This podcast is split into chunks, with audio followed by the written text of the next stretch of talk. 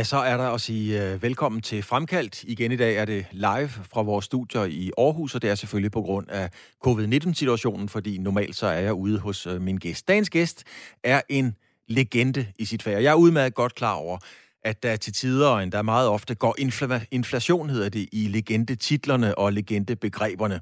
Men ham her, han har selv arbejdet med legender, han har beskæftiget sig med legender, og han har været med til at skabe legender. Fritz Alstrøm har været sportsredaktør på Politiken, alt om sport, informationschef i DBU, sportschef i Brøndby og medie- og pressechef i UEFA. Og med alt det på CV'et, Fritz, så kan man godt indrømme og, til, og afsløre, at øh, du er blevet en voksen mand, øh, vil nærmest 76 år. Velkommen til. Ja, tak, Claus. Fritz, Godt at høre fra dig. Ja, lige måde, Fritz. Øh, Fritz, jeg kender dig som, en, øh, som den altid elegante, altid smilende, topprofessionelle person. Men når man går ind og leder efter dig, og researcher, som det hedder, det har vi jo begge to gjort i vores fag, så er det faktisk helt ærligt sgu svært at komme ind på noget, som er privat om mennesket, Fritz Alstrøm. Fritz, er det noget, du er meget bevidst om, at du bare er et privat menneske? Jeg har altid adskilt tingene, egentlig, og øh, aldrig draget øh, min hustru eller mine øh, to døtre ind i, øh, hvad skal jeg sige, min, mit offentlige liv, om jeg så må sige. Og bortset fra det, så min hustru øh, har aldrig interesseret sig for fodbold eller for sport. Jo, måske tennis. Men hun kommer fra en øh, helt anden familie, en helt anden øh, familie, om jeg så må sige. Øh, hendes far var filminstruktør, og hendes bror designer på det kongelige så det var en anden verden, og det kom jo også meget til gode, fordi det skabte min interesse for blandt andet teater og opera og så videre. Og mine to døtre, den ældste kunne godt lide at være til fodbold, men det var kun, hvis hun var sammen med Jørgen Grunde, den gamle chefredaktør for politikken. Han inviterede altid hende og sin egen datter med. Der tog hun sig med, men ellers interesserede hun sig ikke. Og min yngste datter, hun, min ældste datter, der er bo i Los Angeles, øh, så min øh, yngste datter, der bor i Madrid, hun interesserer sig paradoxalt nok øh, heller ikke for, for, for uh, sport øh, egentlig. Øh, og når jeg siger paradoxalt nok, så er det skyldes det, at hun har egentlig beskæftiget sig med både UEFA Champions League, mens hun arbejdede i Schweiz, også i de 11 år, hun arbejdede i, øh, i øh, London, og derefter seks år i Paris, hvor hun arbejdede blandt andet med FIFA. Og nu er hun så uh, Director of Production for den olympiske tv-kanal, der er hovedsædet i Madrid. Men hun ved, hvad der skal vides om det for at lave jobbet. Men det er ikke sådan, at hun sætter sig ned og ser en fodboldkamp sammen med mig. Hun ved, hvad der foregår. Hun kender navnene og den slags. Så på den måde, så... så men men det, det, det er noget, jeg ikke taler med om så ofte. Men øh, det vigtige for mig, det er, at de og mine børnebørn er glade. men, men, men Fritz Alstrøm, det her med, at, at du ikke ligesom har lukket ind nogen, vi kender jo begrebet i ugepressen, hjemme hos og på besøg hos og alt det der. Øh, er det vigtigt for dig at holde den der distance? Fordi du er jo et meget professionelt menneske i min optik. Jo, men jeg, det har aldrig interesseret mig, det der med at komme i ugebladene eller komme på skærmen. Altså, øh, lige nu, der arbejder jeg for, for TV3, og ja, det har jeg gjort i mange år, lige, lige siden jeg kom hjem fra, fra, fra Schweiz i 2011. Uh, øh, og jeg har ikke nogen ambitioner om at komme på skærmen. Til gengæld kan jeg godt, være, kan, kan jeg godt lide at være bagved og være med til at organisere interviews, for eksempel, uh, med, med, med, med uh, kendte personer øh, som jeg har personligt forhold til. Jeg kan godt lide at lave research. Jeg kan godt lide at skrive artikler til TV3's hjemmeside. Øh, men øh, jeg, har, jeg har slet ikke nogen ambitioner om, at det skulle være på skærmen. Øh, jeg har selvfølgelig været det nogle gange, og, har også været ude for TV3 og lavet interview, fordi hvis nu vi skal have et interview, for eksempel, øh, og der ikke, der ikke øh, er over, øh, over Skype, eller hvad det hedder, så øh, med, med Jose Mourinho og Alex Ferguson. Dem, dem er jeg, der er jeg nødt til at være der, fordi ellers vil de ikke gøre det. Det er vendetjenester. Sådan er det, det, sådan er det med Mal, uh, øh, Ferguson, uh, Arsene Wenger, uh, Jose Mourinho, uh, Pep Guardiola osv. Hvis de endelig går med til det, så, så vil de kun have, at jeg sidder over for dem. Fordi øh, det er et spørgsmål også om at føle sig trygge og så videre, uanset hvor meget de egentlig er vant til. Men jeg, jeg, jeg, jeg, går, ikke så, jeg går ikke så meget op i det der. Altså, det, det gør jeg ikke. Det, det, det vigtigste for mig, det er, hvad skal jeg sige, det er substansen i det, vi laver. Og, og, og, og der har jeg det jo som blommen i på TV3, som behandler mig exceptionelt godt, og hvor jeg får lov til at lave reelt alle de ting, jeg gerne vil. Vi, skal, vi vender tilbage, øh, fru Salstrøm, til det med, øh, fordi, og, og det er jo ikke en myte, men, men du er på fornavn med de navne, du selv nævnte her. Når jeg har set dig, Fritz, øh, rundt omkring, så har jeg altid sådan tænkt, sådan vil jeg også være, når jeg bliver stor. altså, jeg har altid set dig som sådan en, en øh, aristokrat, måske lidt en kosmopolit. Altså, din, hvordan skal man beskrive det? Der er nogle få mennesker, der er dig, der er James Stjerne, der er Per Bjerregaard, kunne man nævne. Øh, den der attitude, I har, øh, er du bevidst om den? Altså, hvor kommer den attitude fra? Ja, jeg er lige ved at tro, at den er naturlig. Altså, det er ikke noget, øh, der er ikke noget påtaget ved det. Jeg tror, det, det har noget at gøre med min natur. Altså det, øh, igen det der med, at, at jeg sætter indholdet højere end formen, om jeg så må sige. Og øh, så, så jeg, jeg, jeg, kan, jeg kan egentlig ikke give dig noget svar på det. Jeg har det fint med det der med at sidde bagved, altså være bag kulisserne. Øh, og, men det er klart, at jeg får utrolig mange henvendelser. Altså, jeg får flere hundrede i løbet af året. Øh, blandt andet alle dem, der skriver til DBU med et spørgsmål, der går øh, om et eller andet, der skete for 20 eller 30 eller 40 år siden. Så får jeg dem. Jeg får henvendelser fra alle mulige, der ringer. Jeg, har, jeg oplever jo nogle gange forleden, ja, forleden, det passer ikke. Det er vel øh, snart øh, en måned siden. Der får jeg en opringning kl. 1 om natten og jeg har det princip, at jeg står først min telefon fra, min mobiltelefon fra, når jeg slukker lyset. Og det gør jeg som regel øh, mellem øh, to og halv tre. Og så øh, slår jeg den først til, når jeg vågner. Øh, og der ringede øh, telefonen kl. 1, øh, og øh, vedkommende, der ringede, var, altså var utrolig venlig og beklagede. Og så sagde han, du behøver ikke beklage, fordi øh, øh, hvis, jeg, hvis, hvis jeg sov, så kunne du slet ikke være kommet igen. Men nu er det igen, hvad drejede sig om. Mm. Jamen, han havde et spørgsmål, fordi han sad sammen med to venner, og der var en kasse øl på højkant. Og så kom det her spørgsmål. Og, og, og nu kan jeg ikke engang, jeg kan ikke lige huske, hvad, hvad, hvad spørgsmålet var. Men det, det var et nemt et, fordi det kunne jeg svare på. Og så sagde han, så har jeg vundet en kasse, sagde han så, du hører fra mig. øh, og og, og dem, dem får jeg mange af. Jeg får utrolig mange, fordi jeg ved ikke, øh, folk kan nemt slå mit telefonnummer op, og de kan slå min e-mailadresse op, fordi den, den, den er lagt et eller andet sted på nettet. Men, øh, men og, og jeg har ingen problemer med det, fordi øh, jeg, føler, det, øh, det, jeg føler, det er en del af mit job egentlig. Men Fritz, var det en person, du ganske enkelt ikke kendte? Jeg, jeg kendte ham ikke, men han påstod, at jeg havde afgjort et vedemål for ham øh, for en 7 år siden. Og der havde han også vundet. Og nu var det så anden gang her. Der kender jeg jo næsten og så sagde, Ja, så gør de altid det, siger, kan du ikke lige gentage dit svar, fordi så slår jeg højtaleren til, så de andre kan høre det. Og, og så gentager jeg svaret, og så kan man høre sådan et suk fra den anden, eller suk fra den tredje. Men, øh, men det er folk... Ja, og det, det kommer mig også til gode i øjeblikket. Altså det der med, at, at, øh, at jeg er lidt tilgængelig, og jeg siger aldrig nej til at hjælpe folk. Aldrig. Nej, og det, øh, det, ved, øh, det, ved jeg, det ved jeg selv, Fritz Hallstrøm. Men ja. du kommer jo i en verden, som jeg startede med at sige, at du har, du har været i, i UEFA i, i toppositioner. Du kender fodboldverdenen og, og sportsverdenen som jo sandt for dyden på mange parametre ikke er en ordentlig verden. Hvor, hvor vigtig er ordentlighed for dig? Den er utrolig vigtig. Og jeg er enig med dig i, at øh, der kan sættes spørgsmålstegn ved, hvor ordentligt den professionelle fodbold er.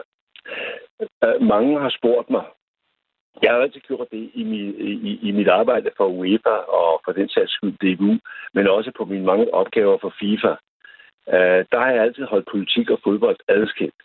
Fordi øh, det har ikke været, jeg har ikke haft en, en, en rolle som øh, decideret talsmand. Det havde jeg i UEFA, øh, ganske vist i mine år, i mine 15 år der som mediedirektør. Men, men jeg, jeg, jeg, jeg udtalte mig sjældent politisk. Øh, hvis der kom et direkte øh, øh konkret spørgsmål, der var fodboldpolitisk, øh, så udtrykte jeg ikke min egen mening, men jeg sagde, hvad der var UEFA's holdning. Og øh, derfor, jeg har mange gange blevet spurgt om, øh, hvad synes du om Sepp Blatter? Og jeg, jeg, jeg kunne sige meget om Sepp Blatter, men det jeg altid svarer, det, det er, han har behandlet mig exceptionelt godt i alle de år, jeg har arbejdet for, øh, for FIFA på løs basis.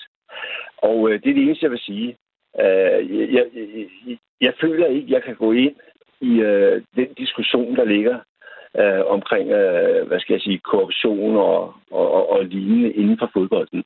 Men jeg vil gerne, øh, jeg vil gerne gå så vidt og sige, at jeg har det problematisk med, øh, med, med, med, med de mange ting, der sker.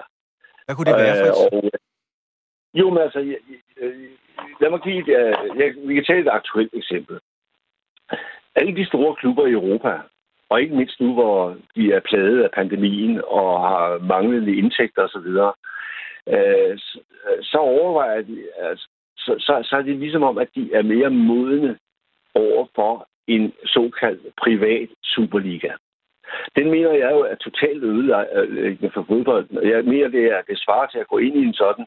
Det svarer til at tisse i bukserne for at holde varmen. Ja, det holder ikke mere end et år eller to. Men i mellemtiden er ødelagt en masse. For mig er fodbold, det er et spørgsmål om solidaritet. Det er et spørgsmål om, øh, om leg også. Det er et spørgsmål om at udvikle talenter øh, til, til, til nye hold osv. Men der er det, jeg så siger, at jeg, jeg lavede en artikel for ikke så længe siden om det øh, på TV3, hvor jeg talte med øh, FIFA, UEFA, European Club Association, den europæiske fodboldliga, og så hentede øh, jeg mig til de største klubber i Europa, FC Barcelona, Real Madrid, Manchester United, Manchester City osv., Bayern München, for at få en udtalelse fra dem. Klubberne ville ikke sige noget. Men FIFA sagde til mig, og det var Gianni Infantino, som er præsident for FIFA, og jeg arbejdede sammen med Gianni i 10 år i UEFA, hvor han var i den juridiske afdeling, og jeg var, øh, var, var mediedirektør. Så jeg kender jo Gianni øh, vældig godt. Og, og Gianni siger så til mig, og det bekræfter han også et par uger senere, hvor der kommer den her udvælging, at alle er enige om ikke at bakke en sådan liga op. Og der er det, jeg så siger til mig selv, jamen, jeg hører en masse andet. Hvad skal jeg tro på, og hvad skal jeg ikke tro på? Men det, jeg er nervøs for, det er, at Gianni siger et og gør noget andet. Så vidt kan jeg godt tillade mig at gå i dag. Og det har jeg et problem med.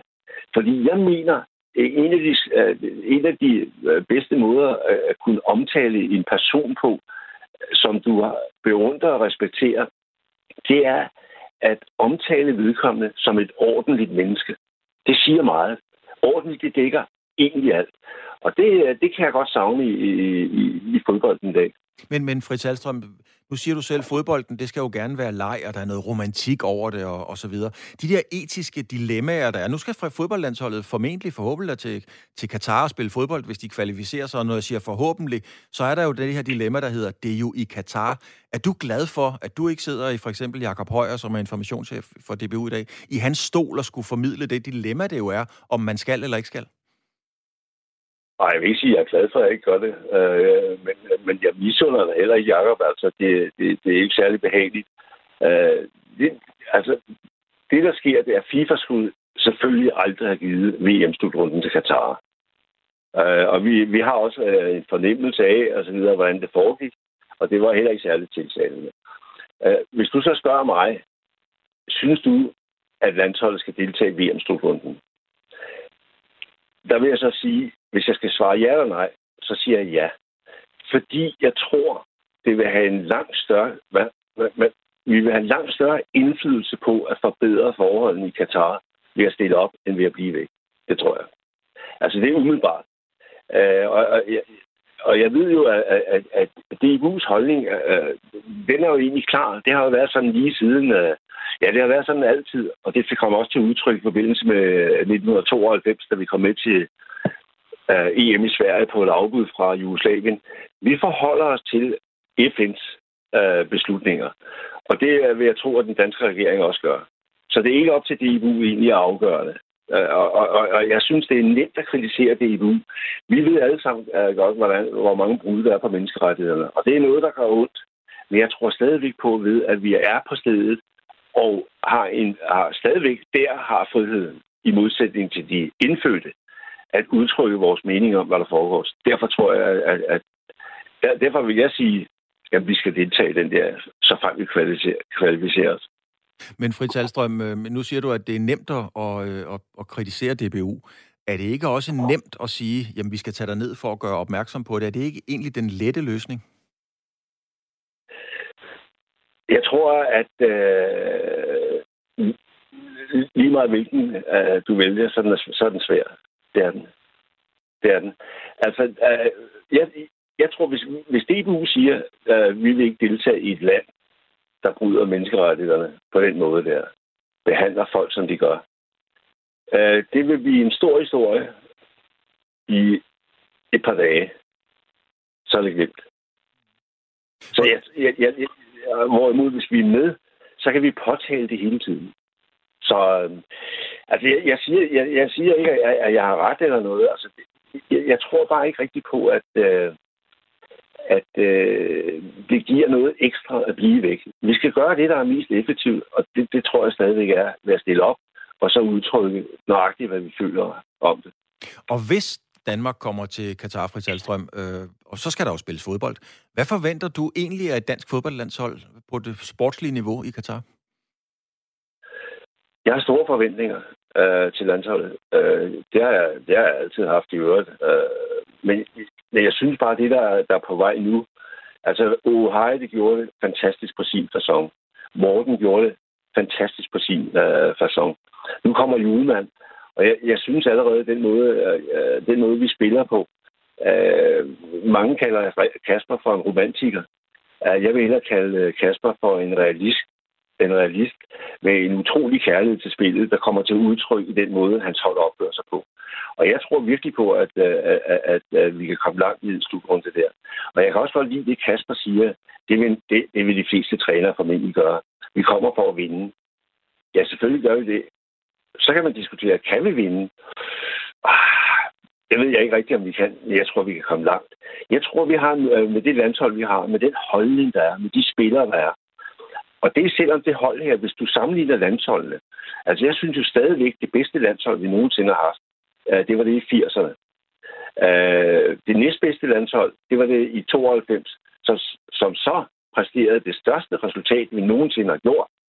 Og det tredje bedste, det var landsholdet i 48, der vandt bronze på olympiske lege. Og derefter sølvhold i 1960. Hvor rangerer det hold, vi har i dag? Det kommer øh, op i nærhed, men ikke, øh, men ikke helt. Og så siger man, så, så spørger du måske, øh, ja, kan, kan vi så vinde mere end de andre, der trods alt fik sølv og bronze og guld? Og så siger jeg, ja, men du ved, hvordan det er i fodbold. Du spiller, øh, du kommer videre fra gruppen, du kommer over i knockout-systemet, der er det knald eller fald. Hvis vi ser på VM i Rusland, øh, hvor vi kun taber på straffespark i øh, kvartfinalen, straffespark, det kan gå til hvilken, som, øh, til hvilken side.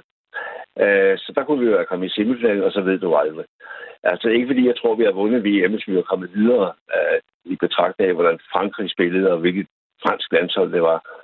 Men øh, jeg, jeg tror, vi kan komme langt, og, og, og jeg synes, den måde, øh, øh, den, den, den mentalitet, det sammenhold, der er på det her landshold, hvor vi, hvor vi ikke har individualister i samme udstrækning, som vi havde på 80'er-landsholdet og til dels på 92-holdet, for slet ikke at tale om 48 bronzeholdet, så tror jeg alligevel, den måde, det er på, den måde Kasper kører det på, der tror jeg altså, vi kan komme langt. Ja, og nu, nu, nu gælder det første EM jo. Og, og der, der siger Kasper også meget rigtigt, og det forstår jeg godt, at vi går over efter at vinde det. Okay, vi er i pulje med Belgien. Øh, jeg er glad for, at vi skal møde Belgien i puljen, og ikke i en uh, knockout-kamp. Og så har vi Rusland og Finland. Så der, der, der er stor sandsynlighed for, at vi kan spille os videre til 8. Og lige snart du er inde i knockout-fase, ja, så, så, så uh, for du et forslidt udtryk, så er det dagsformen, der er afgørende hver gang. Lad os lige blive ved et, ved et forslidt udtryk, fordi du sagde det lidt selv om Kasper Julemand, eller ikke lidt, du sagde faktisk det der med, at nogen opfatter ham som en romantiker, altså en fodboldromantiker. Fritz Alstrøm, mange, inklusive mig, og det er jo noget af det, jeg beundrer dig for, jeg kalder jo også dig en fodboldromantiker, eller en sportsromantiker. Hvordan har du det egentlig med det ord? Det har jeg det godt med. Det har jeg det godt med. For, for, for mig, altså, jeg har oplevet så meget fodbold på et hvert niveau. Og jeg har selvfølgelig også en forestilling om, jeg, jeg, altså, jeg, jeg kan huske med Bosby, nu Manchester United, som er en klub, jeg altid har følt mig tæt knyttet til, uden at være fanatiker. Jeg har altid følt mig utrolig tæt knyttet til Manchester United. Og jeg har i øvrigt uh, har jeg en fast plads i Directors Box resten af mit liv. Jeg kan fortælle dig historien senere, hvis vi får tid til det, hvorfor jeg har det. Ellers laver vi nu til mere frit. Hvorfor? Ja, men Matt, Matt Bosby var manager, en legendarisk manager i Manchester United. Han sagde altid, hvis du drømmer, som drøm stort. Og så har jeg altid haft det. Øh, men jeg ved også godt, for at, øh, for at kunne gennemføre dine drømme, så er du nødt til at være realistisk, og du er nødt til at arbejde hårdt på det. Altså, det gælder, øh, jeg, jeg tager aldrig nogensinde noget for givet. Uh, og lige meget hvilken opgave jeg får, der er aldrig en, op, en, der er aldrig en opgave, der er for lille. En hver opgave er vigtig, og jeg går til den med ydmyghed. Sådan har jeg altid haft det. Og jeg føler altid, at det kan blive bedre. Når, når jeg er færdig med et eller andet, når jeg er færdig med en artikel, ja, det oplever jeg mange gange, så uh, når jeg går i seng, så siger jeg, ah, du skulle lige have omformuleret den der sætning anderledes. Eller manglede du ikke lige en udtalelse fra den person der? Jeg, jeg, kan, jeg, jeg, jeg kan bruge, uden at overdrive, der kan jeg bruge en dag på at få fat i en person, fordi jeg mener, at en udtalelse fra vedkommende er vigtig. Og det ser selvom den kun kommer til at fylde måske halvanden linje i den artikel. Sådan har jeg det nogle gange. Og det, som min hustru siger til mig, på den måde er der ikke noget at sige til, at du ikke var sund nok, og at du sidder alt for meget øh, ved, ved computeren. Men sådan har jeg det, og det, det kan der ikke laves om på. Fritz Alstrøm, fortæl, du må meget gerne fortælle historien fra United. Ja, øh, det var sådan i 2006, øh, der øh, får jeg en telefonopringning fra David Gede, som er CEO i Manchester United. Og David, øh, som jeg allerede kendte særdeles godt på det tidspunkt der, han er senere blevet kasseret i, i UEFA. Han ringer og siger, næste år, øh, der er det 50 år siden United debuterede i den europæiske øh, turnering for mesterhold. Vi vil gerne markere det med en 50-års jubilæumskamp i 2007 på Old Trafford mod et udvalgt europæisk hold. Øh, tror du, det kan lade sig gøre? Og så sagde jeg til ham, det lyder godt, sagde han. Det, det er jeg med på. Jeg ringer til ham fem minutter, og så giver jeg direkte over til den daværende generalsekretær i UEFA, Lars Christer Olsen. Og det var det, der var gud ved at sidde i UEFA, at du sad tæt på folk. Så jeg kunne altid få et svar med det samme. Det var også derfor, at klubberne skrev jo selv til UEFA. De ringede til mig, fordi så vigtigt, vidste de, de fik svar i løbet af 10 minutter. Og der gik jeg over til Lars Christian og sagde til ham, øh, jeg har fået en opdatering fra David Gilde, sådan og sådan og sådan.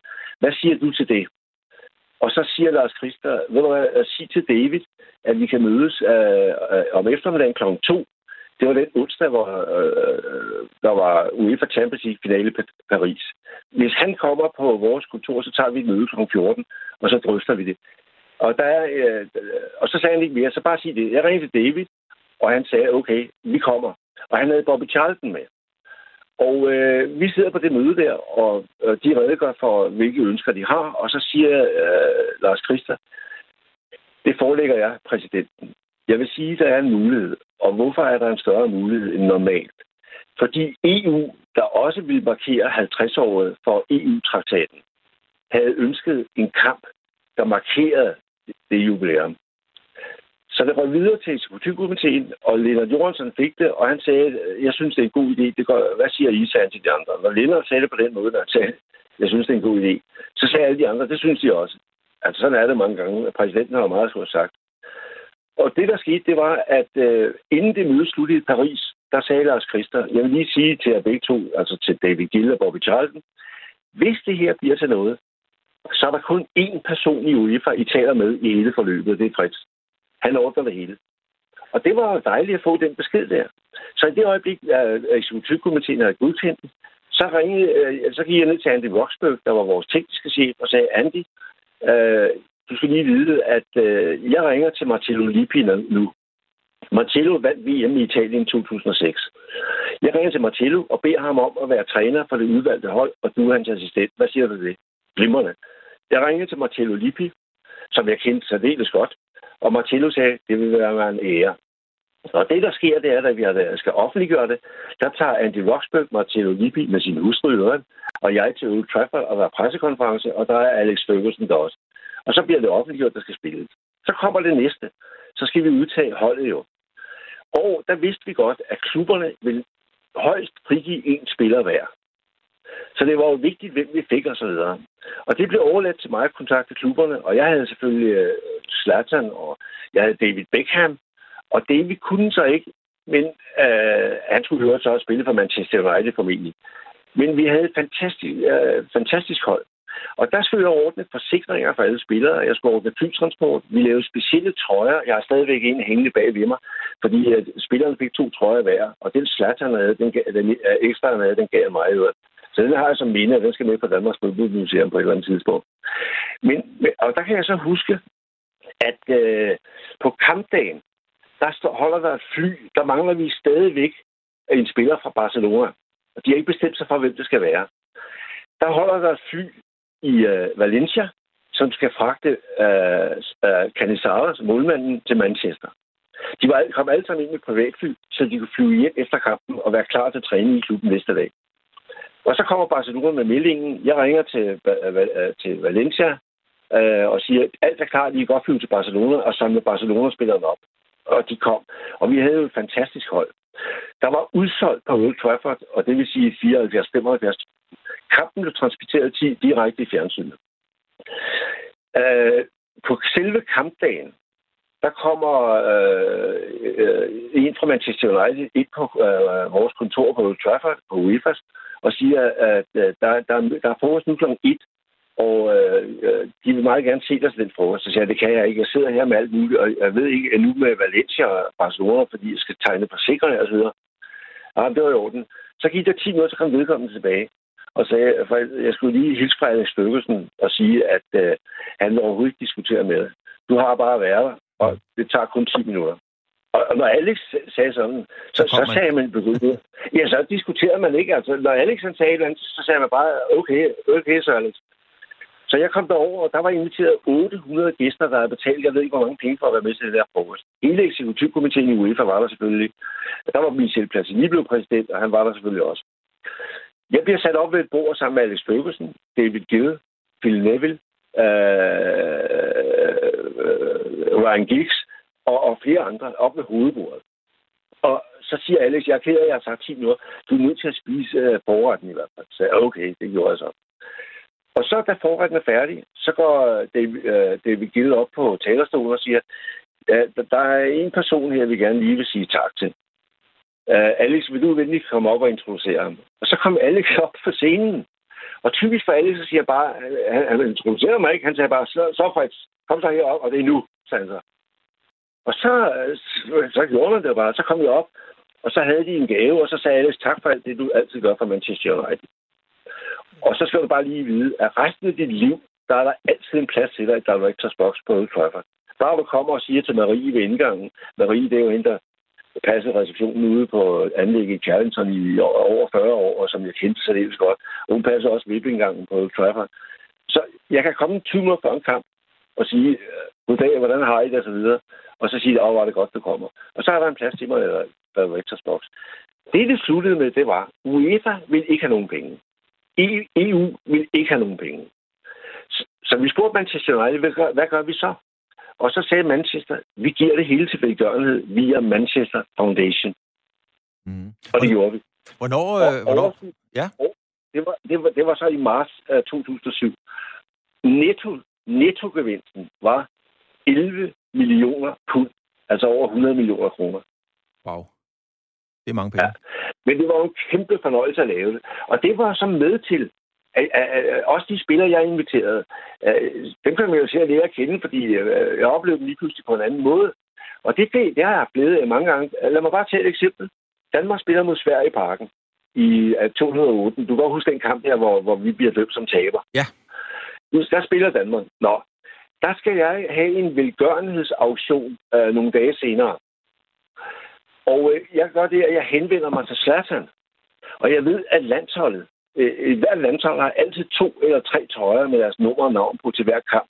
Især hvis den en bliver ødelagt, eller hvis den bliver mudret til først første halvleg, eller øh, tung af regn, så, så har de en Og der, der, der spørger jeg Zlatan, øh, kan du undvære en af dine trøjer øh, med auto, og lave din autograf på den, som jeg kan bruge til velgørenhed til fordel for børn? Det var noget, der hed United for Peace dengang, som, som, som TV3 stod for. Og så tog Slattern bare trøjen, så lige Slattern ind over Fritz. Held og lykke med det hele. Den blev så kommet på en auktion, som kun var forbeholdt af øh, en, en særlig gruppe, som øh, MTG, som det hed dengang, nu hedder det Netgroup, som uh, de inviterer hvert år til en kamp uh, på et eller andet stadion, New Camp, uh, The Emirates osv. Og så bagefter var der spisning, og så var de her med øh, en form for, hvad skal jeg sige, øh, aktionærer eller hvad. Og der var omkring 40 personer. Den trøje blev solgt for 31.000 kroner. Ja, det er alligevel øh, men når du fortæller sådan nogle historier, Fritz Alstrøm, så kan man jo godt høre, at du har din, øh, din hjemmevandte gang på de bonede gulve, og du er velkommen på de bonede gulve.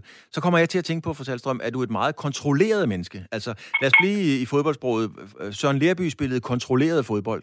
Brian Laudrup var en instinktiv fodboldspiller. Har du været meget planlagt i hele dit karriereforløb? Nej, det har jeg egentlig ikke. Mærkeligt nok. Altså selvfølgelig er, er planlægger jeg forskellige ting, men jeg er også meget impulsiv. Altså hvis jeg får en idé, som jeg synes er god, så, så skal jeg ud med den så hurtigt som muligt og se, om jeg kan få nogen med på den. Og, og, og derfor har det har jeg gjort hele min tid i UEFA. Øh, øh, og, og, altså, vi gjorde det øh, UEFA Champions League, hvor jeg har været med. Jeg var den første pressechef i UEFA på UEFA Champions League. Det var, det var som freelance. Fordi øh, øh, UEFA havde ikke pressechef på den.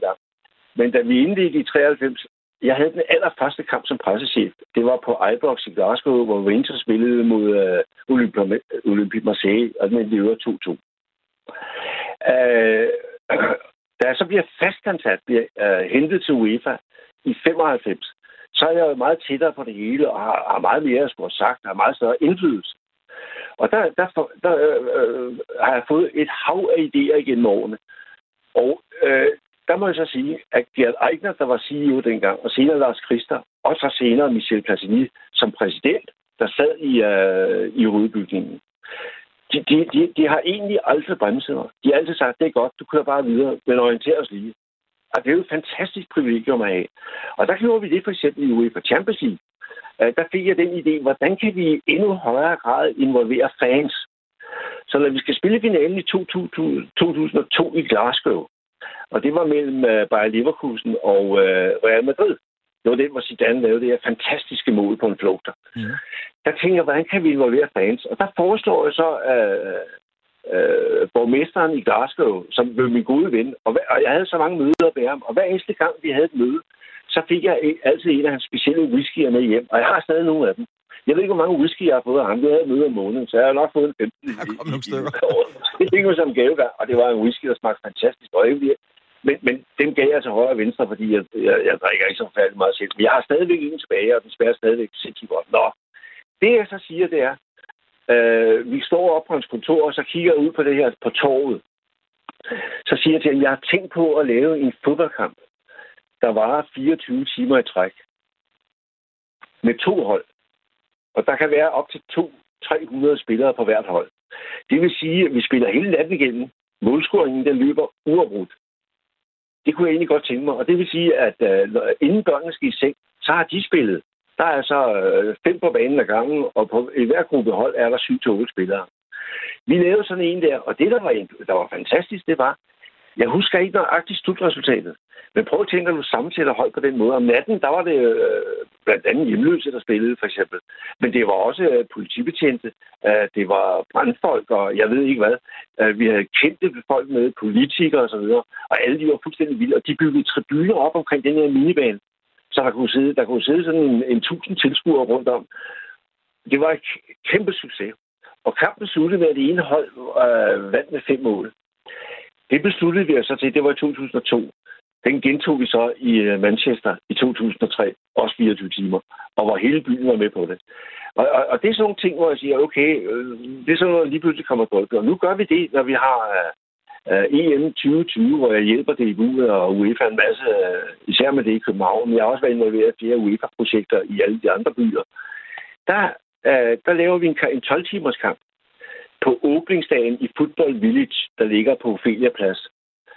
Og øh, der spiller øh, vi en kamp, der begynder kl. 6 om morgenen og slutter kl. 6 om aftenen. Vi vil gerne have spillet 24 timer, men øh, øh, vi må ikke spille om aftenen og om natten af hensyn til de mennesker, der bor omkring Ophelia Plads. Så vi besluttede os for 12 timer, og øh, i den kamp der, der inviterer vi alle politikere, tidligere landsholdsspillere, øh, børn, socialt udsatte, you name it. Alle inviterer vi. Og det forbinder vi så arrangementet med syv af FN's 17 verdensmål. Således, at vi kan gøre opmærksom på dem. Så, øh, og, og det glæder vi os selvfølgelig utrolig meget til. Så er spørgsmålet, om det kan lade sig gøre på grund af corona. Der må ja, vi se, hvordan situationen udvikler sig. Men forløbig, der er vi nødt til at arbejde ud fra, at det kan lade sig gøre under en eller anden form. Og når jeg siger under en eller anden form, så er det, at der er plads til 12.000 tilskuere i Football Village. Men det kan være, at vi må nøjes med 3.000 for eksempel. Men Fritz, det er, jo, øh, det er jo et udmærket, eller nogle gode eksempler på, at du også tænker øh, ud af boksen, og ikke er øh, det der habit-menneske, kan man sige.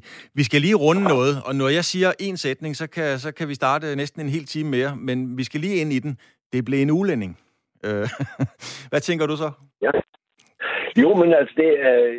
Jeg, mange har spurgt mig, om jeg har set den film, der blev lavet om det, der skete. Jeg, jeg, jeg, jeg, jeg, jeg riser den lige op, Fritz. Jeg riser den lige op. I 1990, der bliver Horst Wohlers jo udnævnt som, øh, som landstræner, og den lå lidt i korten, at det skulle have været til Rikard, eller sådan var det i hvert fald udefra. Men så var det, der blev lavet formentlig regning uden vært, fordi at øh, Horst Wohlers blev meget stort præsenteret på et pressemøde, men, men så, som jeg husker det, så havde man faktisk glemt at skrive, at skrive kontrakt med ham. Men lad os lige høre, lad os lige høre Rikard, da han kommer ud øh, nede i Ådalen, da han kommer ud fra OB's omklædningsrum. Skal vi sige tillykke? Nej, det skal jeg ikke. Det blev en udlænding. De har valgt en udlænding. Og det er det, han siger her, det blev en, øh, det blev en, det blev en ulænding. Og så øh, senere ja. på, på pressemødet, så kommer det jo så til at, at lyde sådan her.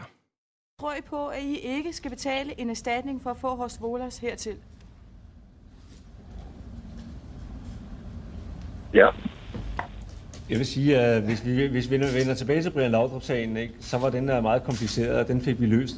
Uh, så kan vi nok også løse det her problem. Altså, I tror på, at det ikke kommer til at koste jer en krone til Ørdingen at få ham herop?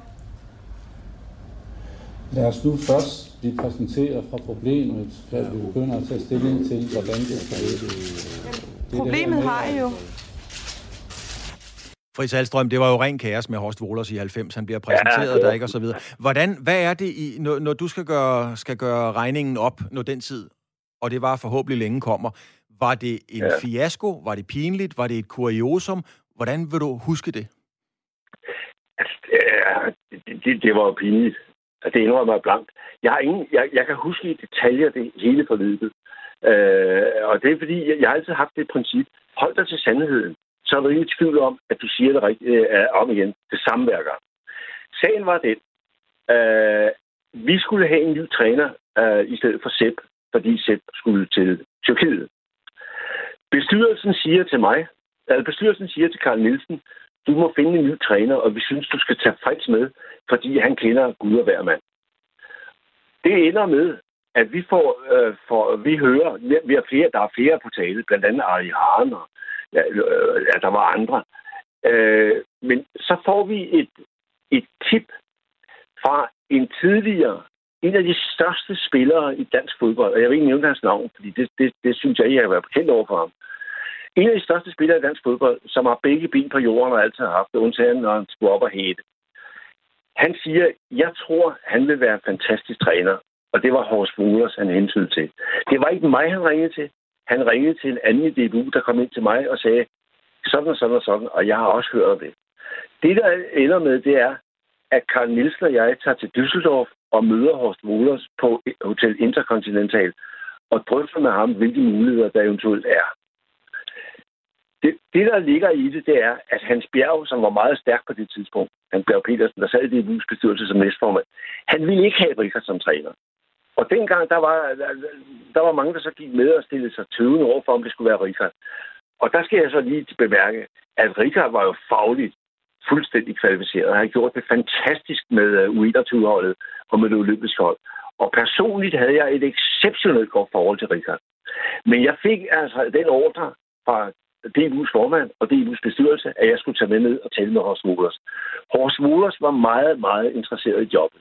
Vi vidste, at han var på kontrakt i Bayer Jyrdingen. Vi kontakter Bayer Jyrdingen for at spørge, er der nogen mulighed for, at I vil frigøre vores volers.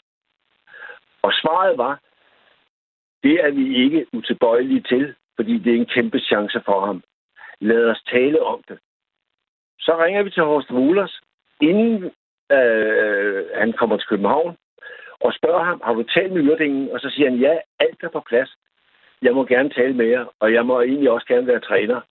Øh, og, og, og så siger hvad, hvad, skal, hvad forlanger bare Yrdingen for dig? Jamen, de har ikke sat noget beløb. Og der var holdningen den i DBU, at det kunne ikke blive en herregård. Hvis man virkelig vil have det hos Mullers, så må man jo også betale en million måske i, uh, i kompensation og så videre. Men det vi skulle have gjort, det var, at vi skulle have annulleret det pressemøde. Og det, det, det jeg kan tager godt for det. Ja, det gør. Altså, jeg, jeg, jeg, havde jeg været øh, lidt ældre og mere erfaring, jeg vil jo aldrig lave den uh, ting. Uh, jeg, jeg lavede aldrig noget tilvarende. Jeg lærte utrolig meget af den. Og, og jeg har sagt, at en ting er at begå fejl. Det værste det er næsten at repetere en fejl, altså at, at gentage den. Mm. Og det, det har, jeg lært så meget af det, at jeg ikke har lavet, noget, lavet nogen tilsvarende fejl. Men Fritz, hvad men, tænker men var... du? Fordi nu har, du har, du har, det har vi jo øh, rost og, og, og trukket frem alle de altså store, betydningsfulde ting, du har gjort. Ja. Men hvad tænkte du helt enkelt, da du sad til det pressemøde? Hvad foregik der ind i hovedet på dig? Hvordan havde du det? Ja, eller helvede. Altså, jeg, jeg sad jo sammen med Hans Erik Jensen, der var det daværende formand, og øh, Jim Stjerne Hansen, der var det muskelmand og sekretær. Og vi drøftede, inden vi kørte over og ud på, jeg tror, det var på et hotel ude på Amager, vi holdt det. Ikke, ikke langt hvor, uh, fra, hvor de nu havde sin, uh, sin hovedkvarter dengang. Og jeg husker, vi talte om, skal, skal vi ikke bare aflyse det? Fordi det, der var et af problemerne også, det var, at TV2 havde fået færden af, at, at han kom.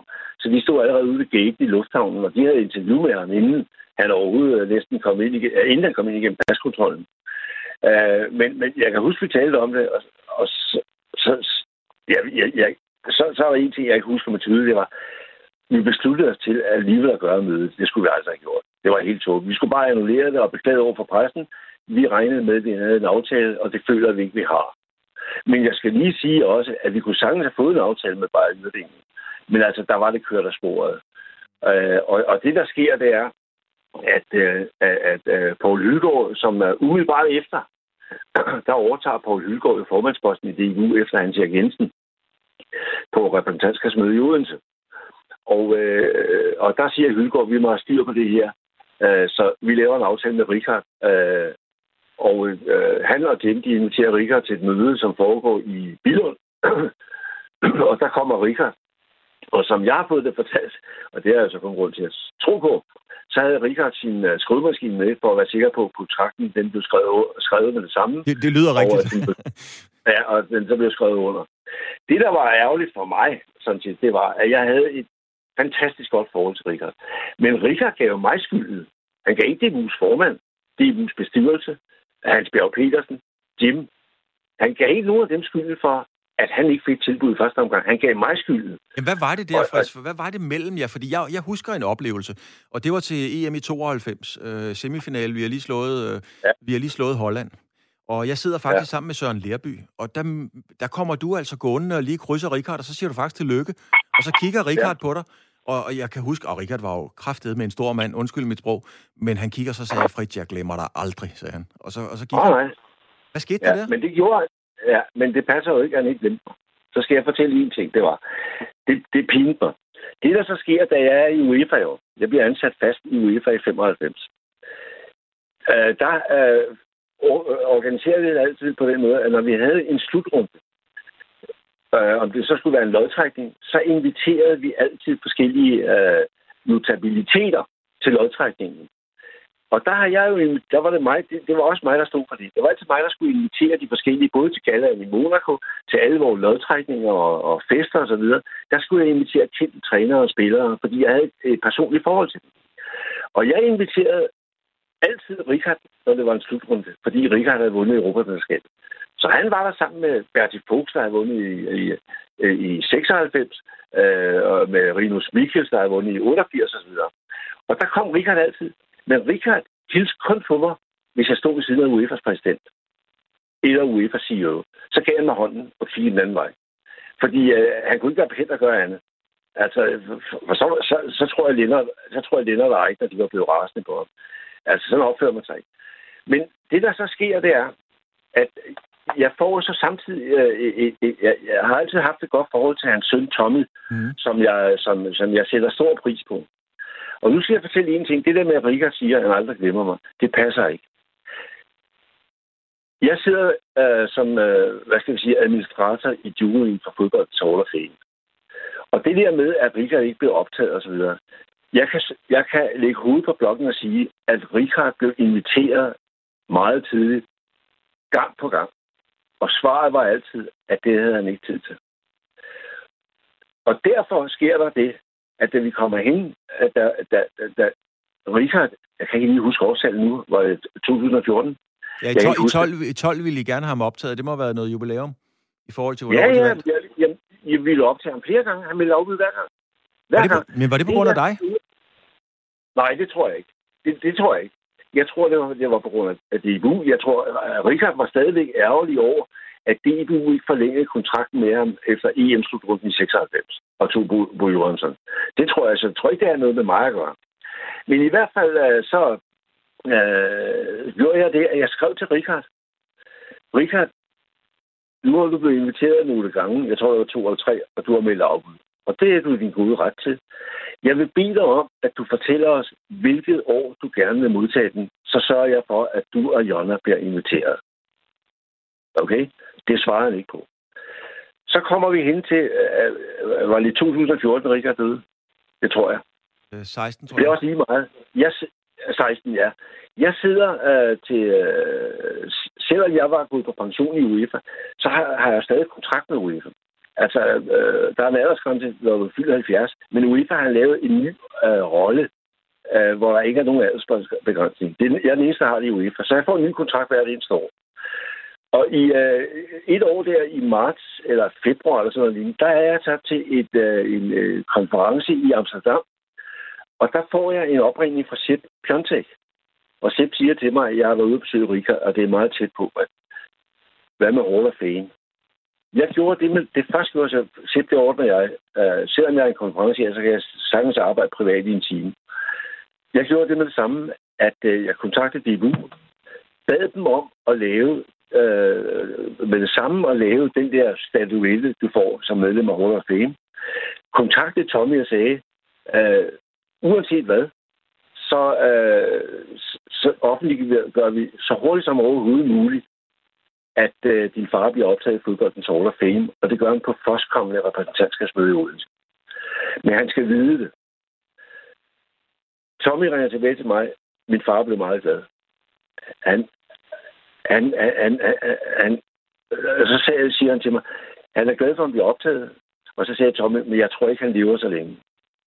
Så siger han, det, det må vi se på, men nu ved han i hvert fald, at han bliver optaget. Hvis det ikke er tilfældet, Tommy, så vil jeg gerne se dig sammen med din søster. Øh, begge dine søskende, i øvrigt, og din mor. Men Jolla kunne på det tidspunkt ikke. Men Tommy vil gerne komme, og Birgitte kommer også. Og, øh, øh, og, og, og da, da, jeg kan huske, at de kommer til, til, til Odense. Vi holdt det på, hvad hedder det, hos Andersens Hotel, der holdt vi øh, konferencen. Og der stod jeg ude for at tage imod, da Tommy kom og Birgitte kom. Og så siger Tommy, Frits, har tid lige et øjeblik? Så sagde jeg, selvfølgelig har det. Så gik vi ind til siden. Så sagde han, øh, Frits, jeg, øh, min far sagde til mig, lige inden han døde, han ved, at, hvor gerne jeg ville være FIFA-instruktør og rejse rundt i verden for FIFA. Og så, jeg, jeg, så spurgte jeg, hvad jeg skulle gøre, og så sagde min far til mig, der er kun én, du taler med om det, og det ordner han. Det er Frits. Du beder bare Frits om at ordne det, så bliver det ordnet. Altså, så Richard havde jo ikke glemt mig. Nej, det Og er jeg, ikke. gjorde, nej, og jeg gjorde det. Jeg gjorde det. Og det har jeg aldrig, og det har jeg været glad for lige siden, fordi jeg holder meget af Tommy, og jeg synes, Tommy er dygtig. Tommy er pålidelig, han er patentlig, han er, fag, er faglig kompetent. Så jeg gjorde det, at jeg, da, da, repræsentantskabsmødet var en lørdag.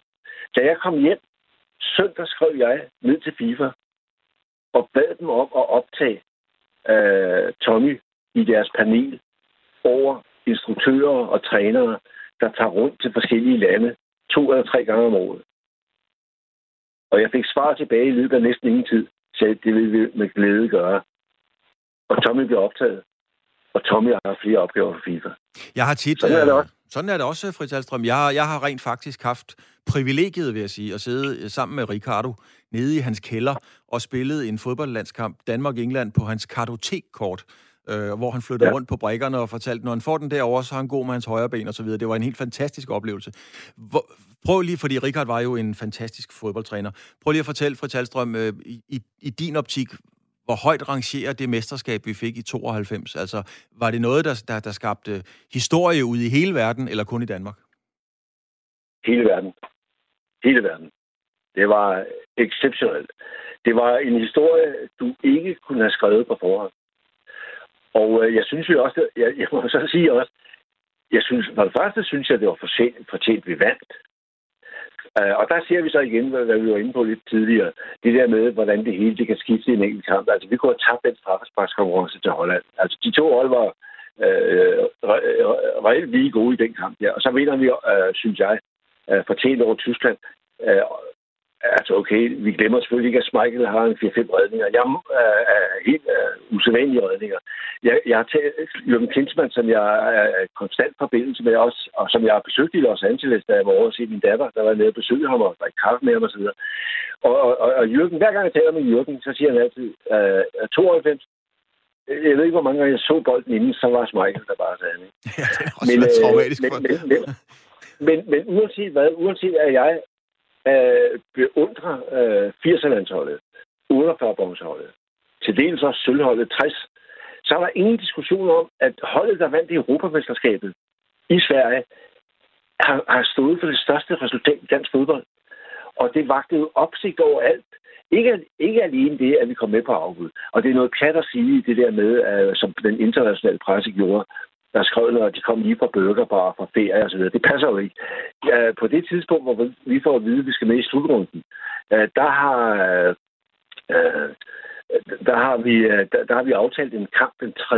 juni mod, mod Sovjetunionen. Ja, SNG hedder det? Ja. Ja, SNG, ja.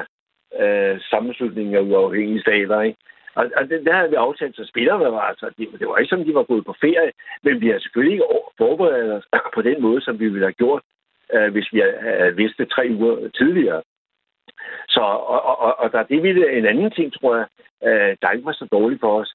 Øh, vi, vi, vi har det jo ligesom øh, klodshands, at, at, at det er egentlig ikke så dårligt at komme med på lavbud. Nej, det er det ikke. Og, og, og, nej, det vil sige, at du kan ikke nå at bygge nogen forventninger op til noget som helst. Og så var der det ved det, altså, at, at, at, at, at, at, at det Richard gjorde, og så, at, Richard gjorde det jo fantastisk jo. Og som jeg sagde tidligere, der var jo ingen, der tvivlede på Richards faglige øh, forudsætninger. Overhovedet ikke. Men Richard havde en, hvad skal jeg sige, en lidt øh, forsigtig tilgang til spillet, i modsætning til for eksempel Sepp, Morten og nu Kasper Julemand. Det havde han. Mm. Men han præsterede jo resultaterne. Prøv at tænke dig, hvad han fik ud af det U21-hold. Der er helt givet at komme med til olympiske lege i Seoul i, uh, hvad var det, i 88. Uh, øh, men så røg på den her administrative fadese i DBU, således at det blev Tyskland, der kom med i stedet for. Hvis vi var kommet med i den slutrunde, med det hold, vi havde der, det var flere af de spillere, der udgjorde stammen på 92 hold. Så er jeg overbevist om, at vi har fået medalje, og jeg vil ikke udelukke, at vi har fået guldmedalje. Og det var Richard, det var Rikker, der skabte det hold. Vi har jo, programmet hedder Fremkaldt. Det vil sige, at normalt tager jeg et billede af den gæst med min telefon. Det kan vi ikke nu. Nu har du lige, uh, Fritz, det kan være, at jeg bliver nødt til at afbryde dig, fordi vi skal jo være færdige klokken, ja. klokken to. Men, men uh, forestil dig, at du kigger på et billede af dig selv, og så fortæl mig og allermest til lytterne, hvad er det for et billede, du ser af en mand? Hvor er du i livet nu i forhold til, hvad du havde troet for 30 år siden? Ja, jeg ser lidt, jeg ser lidt ældre ud.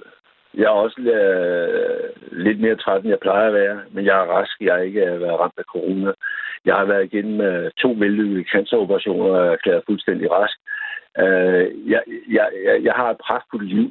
Jeg har øh, en vidunderlig hustru, som altid har bakket mig op. Jeg har to døtre øh, og svigersønner, der elsker mig, og så har jeg nogle børnebørn, som øh, betyder utrolig meget for mig. Og så er der det ved at jeg er stadigvæk i stand til at arbejde 50, 60, 70 timer om ugen, nødvendigt, med noget, der interesserer mig. Øh, jeg kan øh, har et forhold. Øh, jeg tror ikke, jeg har nogen fjender, for at sige det lige øh, Jeg har mange venner og endnu flere bekendte. Og så har jeg altså en, jeg har en position i fodbold, som betyder utrolig meget for mig, og som er med til at gøre øh, tilværelsen øh, dejlig. Det indebærer selvfølgelig utrolig mange opgaver og ekstra arbejde, Netop fordi så mange kontakter mig. Jeg kører land og rige rundt på at øh, hos alle dem, der kontakter mig øh, øh, med henblik på effekter til Danmarks Fodboldmuseum. Jeg tog initiativ til i 2006, og jeg arbejder på det lige siden, og det skal så ligge i Aarhus. Og der har vi fået så mange effekter, og jeg kommer selv og henter dem personligt. Og hvorfor gør jeg det? Jamen det gør jeg, når folk de gerne vil øh, huske på os og, og ringer og så videre, så synes jeg også, at jeg skylder at komme og sige goddag og se dem Øh, og jeg har kendt alle deres adresser, således at vi kan invitere dem den dag, vi åbner museet, formentlig og forhåbentlig i 2026. Øh, så altså, du, du skal hele tiden tænke, det, jeg synes, det er vigtigt, det er vigtigt, at du behandler andre, som du gerne selv vil behandles. Der og, tror jeg, vi lader den hænge. Det er, efter, det er efterlevet altid. Der lader vi den hænge, Fritz, fordi der er 10 sekunder til klokken er 14. Jeg siger ja. mange tak, fordi du har tid og lyst til at være med. Tak selv, Savs. Ha' det godt, og pas godt på dig selv og alle omkring dig.